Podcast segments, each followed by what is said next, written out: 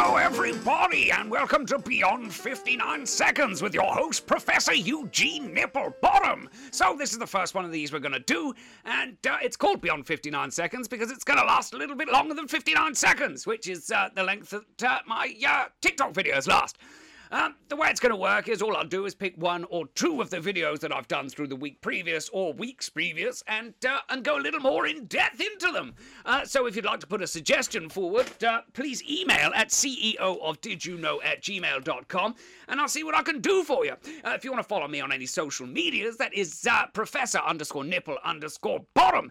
Um, nipple is only spelt with one P. Um, so yeah, follow me on there, and uh, then we'll go from there. Uh, this is all very new, so any suggestions, tips, hints, uh, anything like that, please email it over. I'm uh, always willing to listen to constructive criticisms. Just don't be mean. I have a thin skin. so today we are going to talk about Olga of Kiev. Uh, she would become a saint later on, but we will talk about that later, so you may know her as Olga of Kiev. Now, she was married to Igor of Kiev, not the, uh, yes, master. That was actually Igor, but Igor of Kiev. Now, he was actually a rather formidable man. He actually uh, twice besieged Constantinople in 941 and 944 which is no small task, let me tell you. Just just ask any of the Crusaders. They, they will tell you. Well, I suppose they're all dead, but you, you know what I mean. Read a Crusader's book, then you'll know. Constantinople is not the easiest place. So, Igor was he was a formidable man. There's not as much known about him because uh, they think that a lot of things that were made up about him, uh, they're just that made up about him. Uh, they believe that he may have uh, been involved in a lot of other things. Uh, where are they? Uh, in the Caspian expeditions of the Rus, but it remains unclear whether he actually had anything to do with these campaigns. so we won't go too much into those. But Igor used to collect tributes from people known as the Drevlins. This was in 945. Now, he won, on one time he went there, he twice went to collect a tribute from the Drevlins uh, in one month. He was supposed to turn up once a month. He went twice in one month, and they killed him for it. Yep. Now, this is going from me, the Byzantine historian Leo the Deacon. Now, he describes how Igor met his death. Now, he says, and I quote, They bent down two birch trees to the prince's feet and tied them to his legs. They then let the tree straighten again, thus tearing the prince's body apart. Wow, what a way to go! I mean, it's inventive. I mean, humans do come up with rather insane ways to kill each other. It's in, it's ingenuitive, I must say. I mean, it's a little scary, but uh, people are evil. What can I say? And that one is particularly good. Can you imagine the whip on a birch tree that's been bent down? I imagine they were only smaller birch trees, but still, to tear you a thunder. Jesus.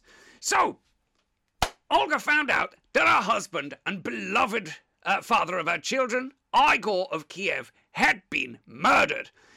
And to say she was angry was uh, it would be a little bit of an understatement. Uh, she was not very happy about it. Um, so, well, and what happens next is uh, is rather strange. In fact, the uh, the Drevlins actually sent twenty people to go and talk to Olga to try and convince her to marry the man. Basically, who had just orchestrated the murder of her husband. It was an attempt to unite the kingdoms, uh, to give the Byzantine Empire uh, more power. So uh, the relationship between the Drevlins and the Kievan Rus was very complex. Now, they had actually joined the Rus in military campaigns against the Byzantine Empire and paid tribute to Igor's predecessors. But it actually stopped in 912 when the previous prince died and instead played this glorified protection money to a local warlord. Yeah, now Igor attempted to restore the privileges, which he did, which is when he came back twice in one month and they were like, no, we're going to rip you apart with a birch tree. Crazy. So in the end, they send 20 people to go and uh, to go and ask Olga to marry their prince to give them more power. So uh, she lets them in, and she tells them to go and wait in their boats momentarily. Uh, and while she does, she gets people to come up to them and uh, basically knock them unconscious and then bury them alive. She had a duck, whilst they were waiting in their boats, she had a ditch dug, and then the next morning she had the emissary buried alive. So you'd think, well, she got a revenge on that one. That wasn't too bad going. Well done, Olga. Oh, nice. But uh, she wasn't finished there. She actually sent back word that she would accept the marriage proposal, and uh, she wanted some uh, some noblemen to be sent to her side to take her back to what would become her new kingdom. For some reason, the Drevlins were just like, well, you know, we didn't see where the where are the first twenty men. I don't know if they asked. Doesn't say. Isn't clear. but uh, yeah, they didn't bother following up with the other twenty who were buried alive. So they sent more, and this time it was noblemen. They actually uh, sent a load of noblemen out, and they turned up to uh, to try and take Olga, Olga back. Now, sent, he sent the party of chieftains to collect her, extending a subtly grand welcome. She invited the visitors to wash up in her bathhouse. She then locked the door and burned the entire company alive. Wow. I mean, hell hath no fury like a woman scorned. I think may have uh, may have come about from this. So she's buried twenty alive, and then she has a bunch of noblemen, high ups, uh, chieftains of the tribe who killed her husband, and she burns them alive after burying the others alive. So she then goes on to tell the people, the Drevlins, that she's actually going to come over and that everything's fine and that she's coming over to them and they should get a celebratory feast going. So instead of the Drevlins saying, well, you know what, we've sent 20 men and some noblemen where are they? Well, maybe just a heads up and a nod from them that it's all okay and we can come and we'll, we'll get this feast going and a nice wedding's going to happen. No, no. Instead, they just decided to have the uh, have the meal, and when everyone was good and drunk on a bit of mead, old Olga, well, she sent her uh, she sent uh, her men in, and they actually slaughtered five thousand people at this feast that was supposed to be a celebration. Not much there to celebrate, though, really, is it? She was uh, she was absolutely brutal with that one. Yes, I waited till they was all having fun, and then the soldiers put 50,000 to the 5,000, sorry, to the sword. But even this was not enough to satiate her need for vengeance. Now Olga then gathered an army to wipe out her foes for good. The surviving Drevlins begged for mercy and offered to pay in honey and furs to escape her anger. Now, she seemed to soften to this, and, uh, well, by this point you'd think, well, you know what, maybe she's had enough bloodlust we'll see what happens. Now, she actually is quoted as saying, Give me three pigeons. Now, this, uh, and three sparrows from each house. I do not desire to impose a heavy tribute like my husband, but I require only this small gift from you, for you are impoverished by the siege. So she's asked them for three pigeons and three sparrows, which I mean, do people did, do people just keep sparrows and pigeons lying around then? I mean, I don't now. I mean, if she'd asked for that now, I'd rather give her money. I don't have pigeons or sparrows. Oh well. So uh, yeah, basically she's trying to soften the blow. Says my husband tried to take too much. I understand. That's why he got killed. You just give me these birds, and uh, and that's enough. Thank you very much. But that was not exactly what happened.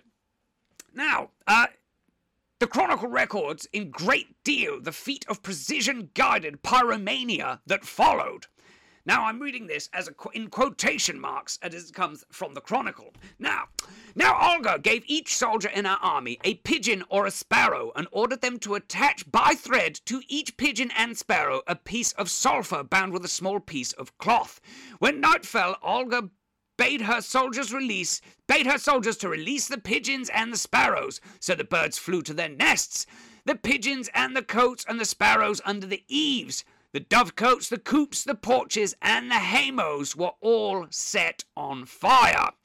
There was not a house that was not consumed, and it was impossible to distinguish the flames because all the houses caught on fire at once. The people fled from the city, and Olga ordered her soldiers to catch them. Thus she took the city and burned it, and captured the elders of the city. Some of the other captives she killed, while some she gave as others to slaves to her followers. The remainder she left to pay tribute. Wowzers! Now, so I mean, the, the feat of ingenuity to do that, and, well, all round level of sadism is absolutely fantastic. To take a small bird and put it with cloth and sulfur, which you know is going to set fire, and then send them back to their homes is just genius, especially as back then there was obviously hay and a lot of uh, wood, and that was pretty much what everything was made of. Um, so, yeah, it would have gone up like wildfire, I suppose is probably the, the correct terminology to use there. So it actually went up in wildfire. Now, the Drevlins paid the biggest price, uh, after killing Igor. They paid with their lives, their homes, and uh, in tribute to the Kievan Rus. So, you might be asking yourselves, I mentioned at the start that Olga was actually a saint. Yep, she is. She was sainted 1,000 years after her death. She was canonized by the by the church. And you may be asking, why? Was it for these brutal murders? Uh, no, it wasn't. It was actually because um, she brought Christianity over to that region. So, I mean, if you're tipping it on a scale, she killed thousands and thousands of people, but she did bring them Christianity. So, swings and roundabouts, I suppose. oh dear. Uh, the only thing she couldn't, she only thing she couldn't do was actually change her own son to a Christian, who actually remained a pagan, which was actually a uh, rather hurtful thing for her. But uh, what can you do? You can't make your kids follow the religion you do. Well, actually, I bet a lot of people do. Ah, well. So, yes, there it is. There is Olga, the revengeful saint. I need to think of a cool name for her. Olga the saint's cool, but it's not cool enough. The vengeful saint of Kiev. No, that wasn't good either.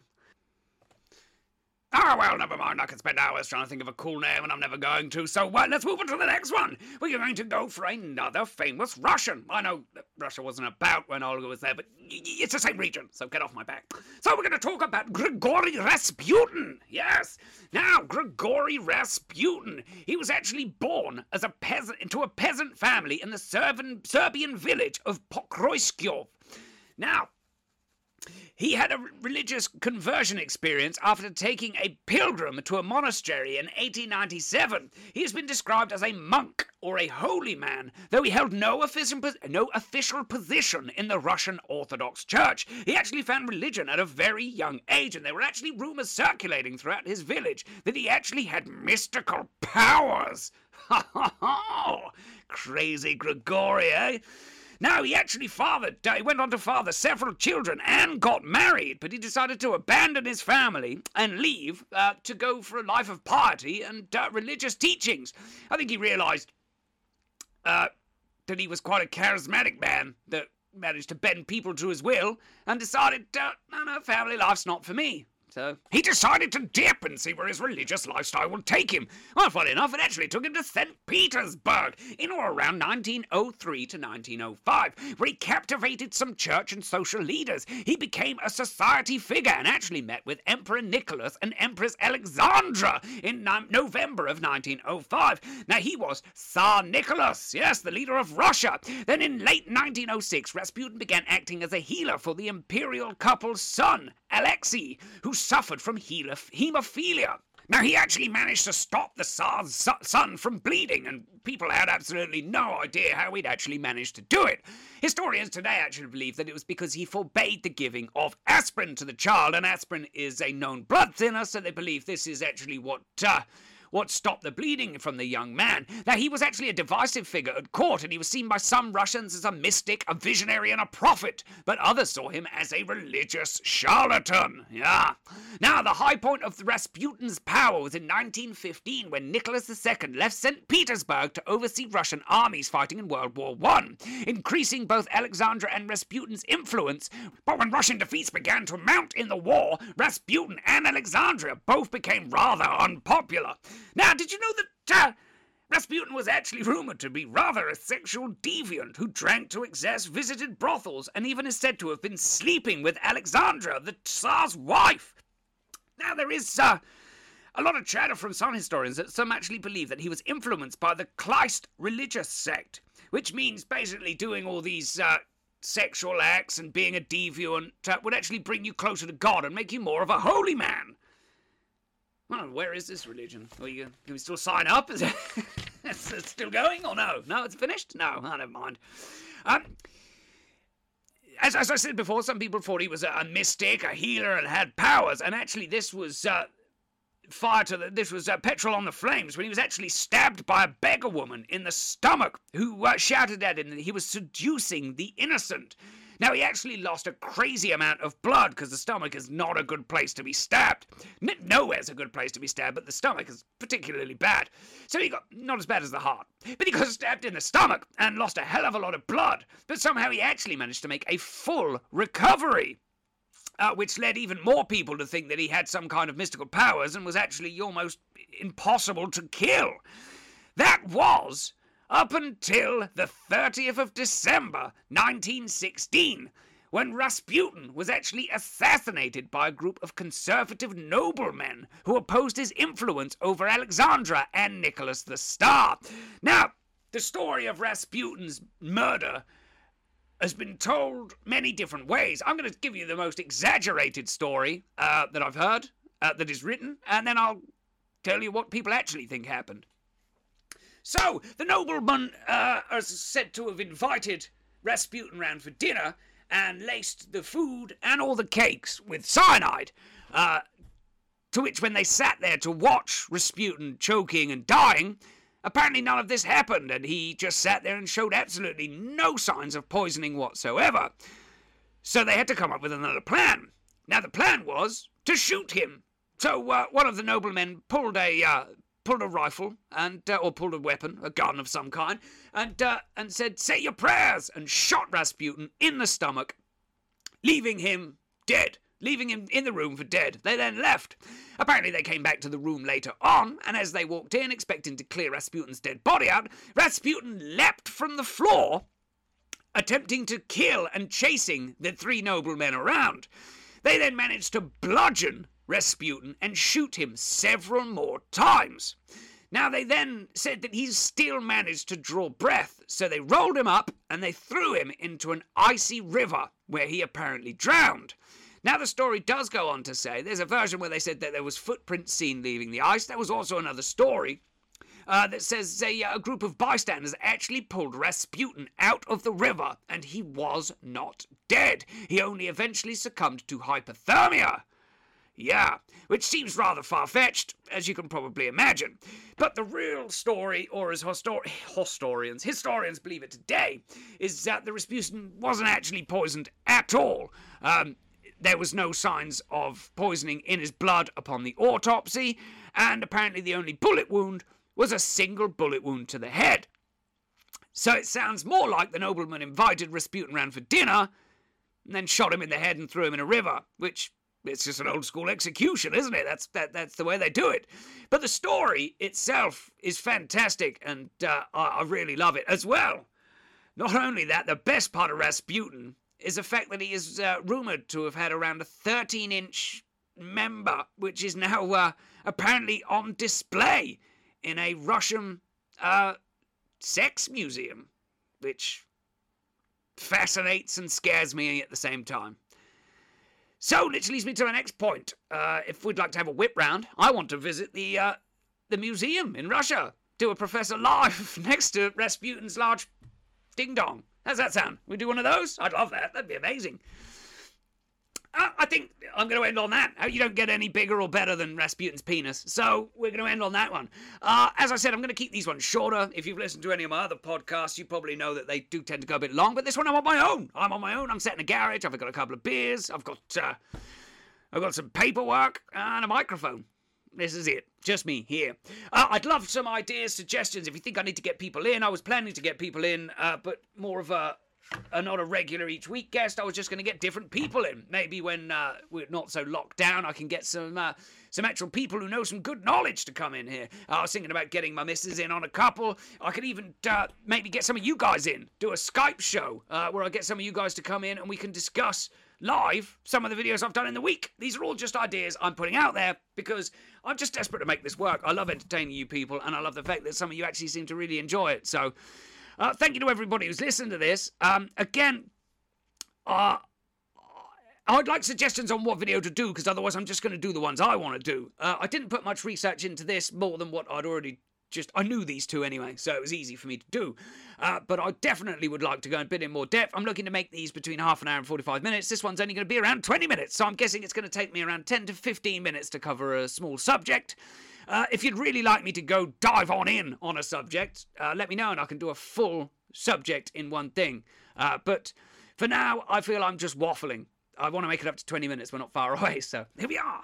Uh, but so you, on social medias, it's Professor underscore nipple underscore bottom. Nipple is spelled with one P, but I'm sure you know that because you would have seen that before you saw this. So Um, I will get these up on video uh, eventually, and I'm hoping maybe we can start live streaming it on TikTok so you guys can actually ask questions live on the show. But we'll see how that goes. It might be a bit of a bit of a nightmare, but we'll see. I also have another podcast. This podcast I'm on now is going to be as family friendly as possible. There might be a little bit of suggestive humour, but if there are any swears that drop in, I will edit them out. Uh, I'm determined to keep this one as family friendly as is possible. Uh, but my other podcast, the Prof Pod, A History of Last Week, is not family friendly. If uh, if you like to see what Professor Pottymouth is like, uh, I sit here with one of my good friends, Mr. Jim, uh, and we go over the history of the week before, uh, all the events that have happened. Uh, we have a few beers, we get loud, we get rude, we giggle, we say inappropriate stuff in the name of fun. I enjoy it, so I'm going to carry on doing it, uh, and hopefully we can build an audience over time. Um, I will start advertising this podcast on every one of my more in depth videos that I do in the hopes to try and drive some traffic towards it and get more of you people listening. But you'd be doing me a huge favor if you could rate, subscribe, uh, leave a review. Uh, if you want a shout out or anything, I can do that. It's early days. So uh, if you want to get in on the ground floor, then yeah, email me, CEO of Did You Know at gmail.com. If you want to support the podcast, there is a link to buy merch on, uh, on all of my social medias. At the minute, it's just Did You Know's Professor stuff, but I'm going to start getting some Little Nips merch. I'm going to get some Beyond 59 Seconds merch, some History of Last Week merch. We're going to get as much as we can in there. Uh, in the hopes to try and sell some and actually make some some money off these hours and hours of research I do every week for nothing. no, I'm going. I have fun. I have fun, and if I can make a career out of it, all the better. So uh, I should have maybe thought of a different sign off to what I use on my other one, but uh, I'm not going to. No, no, I'm going to. I'm going to make one up on the spot. So here we go. Ah. Uh, this has been Beyond 59 Seconds. You little nips rock, and I. There, man. No, no, no. Can't do things on the spot. I'm just going to do my normal. This has been Beyond 59 Seconds with Professor Nipplebottom. I'll see you little nips next week. Mwah!